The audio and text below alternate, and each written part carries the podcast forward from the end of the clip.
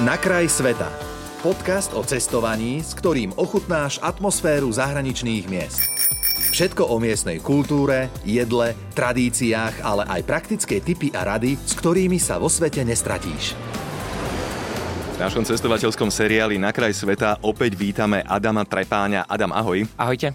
Adam je turistickým sprievodcom, chodieva pomerne často so svojimi klientami aj do Indie a dnes sa ideme porozprávať o dvoch takých kútoch Indie, ktoré sú, no ale sú že úplne odlišné. Mumbai a Goa. Pravda alebo nepravda? Mm, aj pravda, aj nepravda. No daj, rozvíň podrobnejšie. Aj pravda, aj nepravda.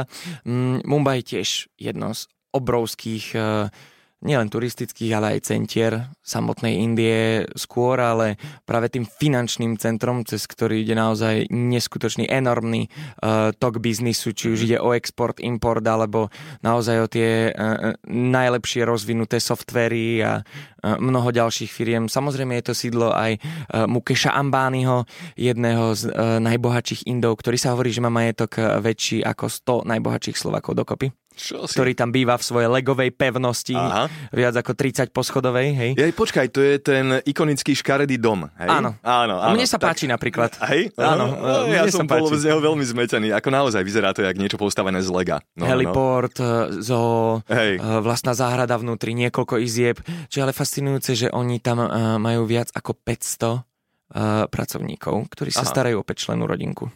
5 členná rodinka a Áno. 500 zamestnancov. Ďakujem Mhm. pekne. A s tým, že áno, finančné centrum Mumbai, kde sa stretáva naozaj duchovno, s chudobou, ale zároveň aj modernou, Mhm. kedy proste uvidíš vedľa obrovského mrakodrapu moderného, hneď vedľa neho tú najväčšiu chudobu a slamy. Mhm. Slamy, proste to naj, najchudobnejšie, uh, najväčšia, jedna z najväčších spodín. A ja zrazu sa ti zastaví mozog, že, že wow. Mhm. No a Goa to je, to je iná kapitola. Goa je exotika, taká, že človek uh, nielen s tým nádychom, ktorý, alebo teda s tým uh, prvým, s tou prvou vôňou, ktorú budeš mať, keď vystúpiš z letiska, ale aj keď prechádzaš, či už je to južná, či už je to severná Goa, naozaj tá exotika a teda portugalská kolónia je Goa, hej. Mhm. Čiže ty tam uvidíš množstvo uh, kresťanov, množstvo kresťanských kostolov a cítiš sa ako v Európe? No. Len je Miestami? človek v Indii, hej? Len si v Aha. Indii. No a samozrejme enormné množstvo Rusov. Aha. Čím je Goa ešte zaujímavá? Lebo však e, tam sa chodí prevažne na pláže, ak sa teda nemýlim. V Goa som e, nikdy nebol, čiže čo si mám pod tým predstaviť, že keď mi niekto povie Goa? Čo sa týka Goji, tak dá sa tam straviť čas aj oddychom. Naozaj a tú exotiku si budeš užívať plnými dúškami, ale tiež práve už spomínanými chrámmi, Mhm. ktoré v rámci britskej architektúry a práve tej nejakej koloniálnej a anglikánskej sú úplne že geniálne. Hej, je to krása, proste tie farby, ako sa tam striedajú s, s jednotlivými prvkami. Proste vyrazí ti to dých, pretože také kostoly, akože u nás napríklad, pardon, som povedal chrámy, ale sú to kostoly. Eh, také kostoly u nás eh, nemajú obdobu. Tí Briti tam naozaj zanechali dosť silnú stopu. Ale čo sa týka Goji, tak áno, dá sa tam kúpať, dá sa tam surfovať, dá sa tam oddychovať, dá sa tam uh, navštevovať práve uh, toto také už trošku vnútrozemie, hej, tú vnútrozemnejšiu časť, nie tú pobrežnú.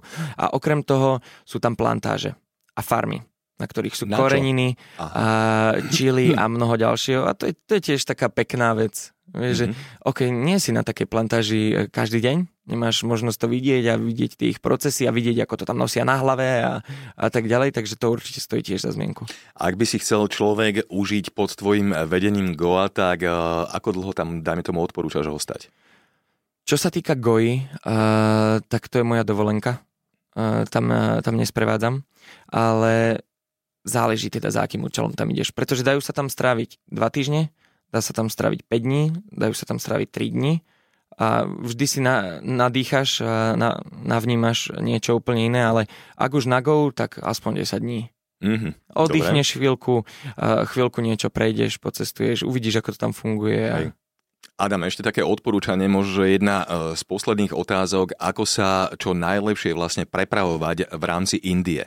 Tak aby to bolo aj čo najpríjemnejšie, aj čo najrýchlejšie, lebo veď dá sa rôzne. Dá sa autobusmi, ktoré sú ale že brutálne pomalé. Hej, dajme tomu z Dili do Agri, ja neviem, či si dobre pamätám, ale my sme išli 8 hodín, 9 hodín alebo koľko. Dá sa aj železnicami, lebo Angličania tam po sebe zanechali ako pomerne dobre vybudovanú železničnú sieť, aj samotní Indovia to vlastne preferujú. No a otázka na teba teda, daj nejaké odporúčanie, že ako po Indii. Indický vlak. Mhm. Kto ide do Indie, musí ísť indickým vlakom nočným alebo celodenný presun. Pretože to, čo tam zažiješ a to, čo tam uvidíš, wow, Áno. zastaví sa ti mozog. Vy proste vidíš tam, uh, vidíš tam Inda fajčiť pri uh, otvorených dverách, vidíte stovkou a, a on je úplne v pohodičke. Na Slovensku by ťa už ťahali odtiaľ, že veď vypadneš. No ideš ďalej a uvidíš tam dieru v zemi, toaleta. uh, určite odporúčam teda vlak. Uh, do toho Samozrejme, efektívnejším, keď idete napríklad väčšia skupina, eh, je auto alebo autobus. Záleží ale z ktorej časti ideš, do ktorej časti. V rámci trojuholníku, o ktorom sme sa bavili v našom druhom rozhovore, tak eh, tam určite sa oplatí autobus.